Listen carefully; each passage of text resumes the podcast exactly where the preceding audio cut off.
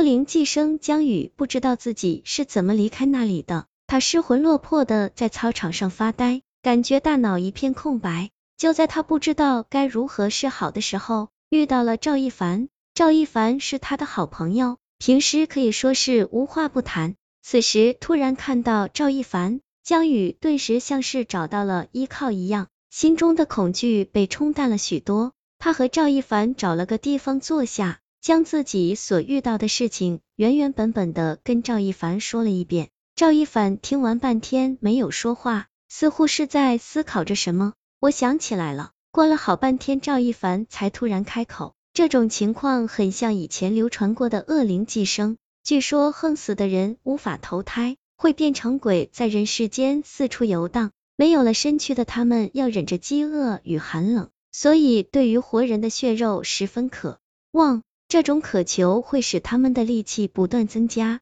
达到一定程度后就变成了恶灵，拥有了害人的能力。他们会选择一个活人作为宿主，逐渐吞噬活人的血肉，并且会利用这个活人的躯体，哄骗他身边的人成为他的食物。当他汲取到了足够的血肉，就可以重新拥有身体，像人一样活着。这么说，朱豪其实已经是个恶灵了。他的目的是为了接近我，把我当成食物吗？江宇想到刚才朱豪的表现，心中有些后怕。赵一凡却摇了摇头，他猜测朱豪的身体虽然成了恶灵的宿主，但此时还是他本人的意识。恶灵刚开始寄生到身体里的时候，宿主对这一切是毫无所知的，他们的表现和往常没有任何区别，但逐渐的就会被恶灵彻底掌控。在你毫无所知的情况下，他便寄生进了你的身体，他与你同在，无法驱逐；而在你不知道的时候，他便悄悄的控制了你的行为，并利用你去伤害你身边的人。对这一切，宿主却不会留下任何印象。江子听完之后沉默了。按照赵一凡的说法，朱豪虽然现在还活着，但迟早会被恶灵吃掉。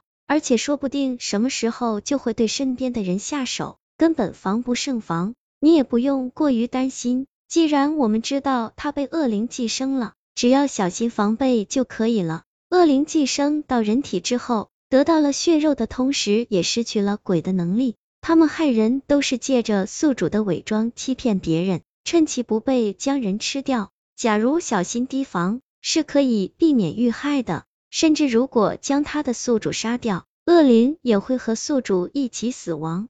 两人商议之后，已经有了将朱豪杀死的念头。虽然对于杀死朱豪还有些于心不忍，但朱豪已经被恶灵寄生了，根本无法摆脱。此时天已大亮，学生们也多了起来，不方便再谈论这些细节。于是江宇和赵一凡商量好。等晚上再来这里商量一下具体怎么除掉朱豪。就在这时，有两只手突然同时搭上了江宇和赵一凡的肩膀，两人心里一惊，同时回头看去，却发现朱豪的脸和他们贴得极近。朱豪打量着两个人，脸上露出了奇怪的神情。你们两个在这里悄悄说什么呢？心虚的江宇和赵一凡不敢多说什么。随便找了个借口应付两句，就匆匆离开了。他们实在不敢和朱豪待在一起，毕竟谁也不知道此时操纵朱豪身体的究竟是他本人还是恶灵。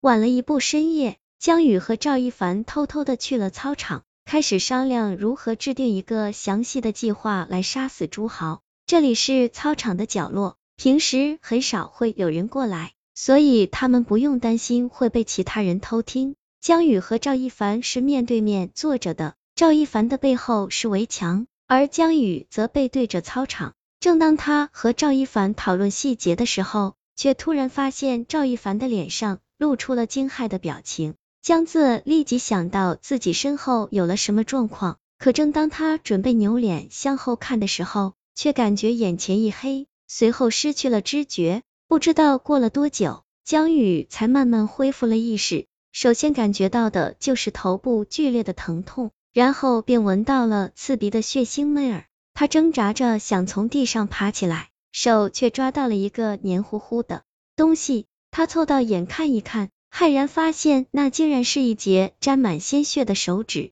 江宇尖叫一声，把手指扔了出去，打量了一下周围，发现到处都是血，周围的环境像是屠宰场一样，地上还有一些散落的尸块。赵一凡不见了，或许地上的那些碎肉就是属于他的。墙角那里还有一只手臂，仿佛被野兽啃过一样，只剩了一半。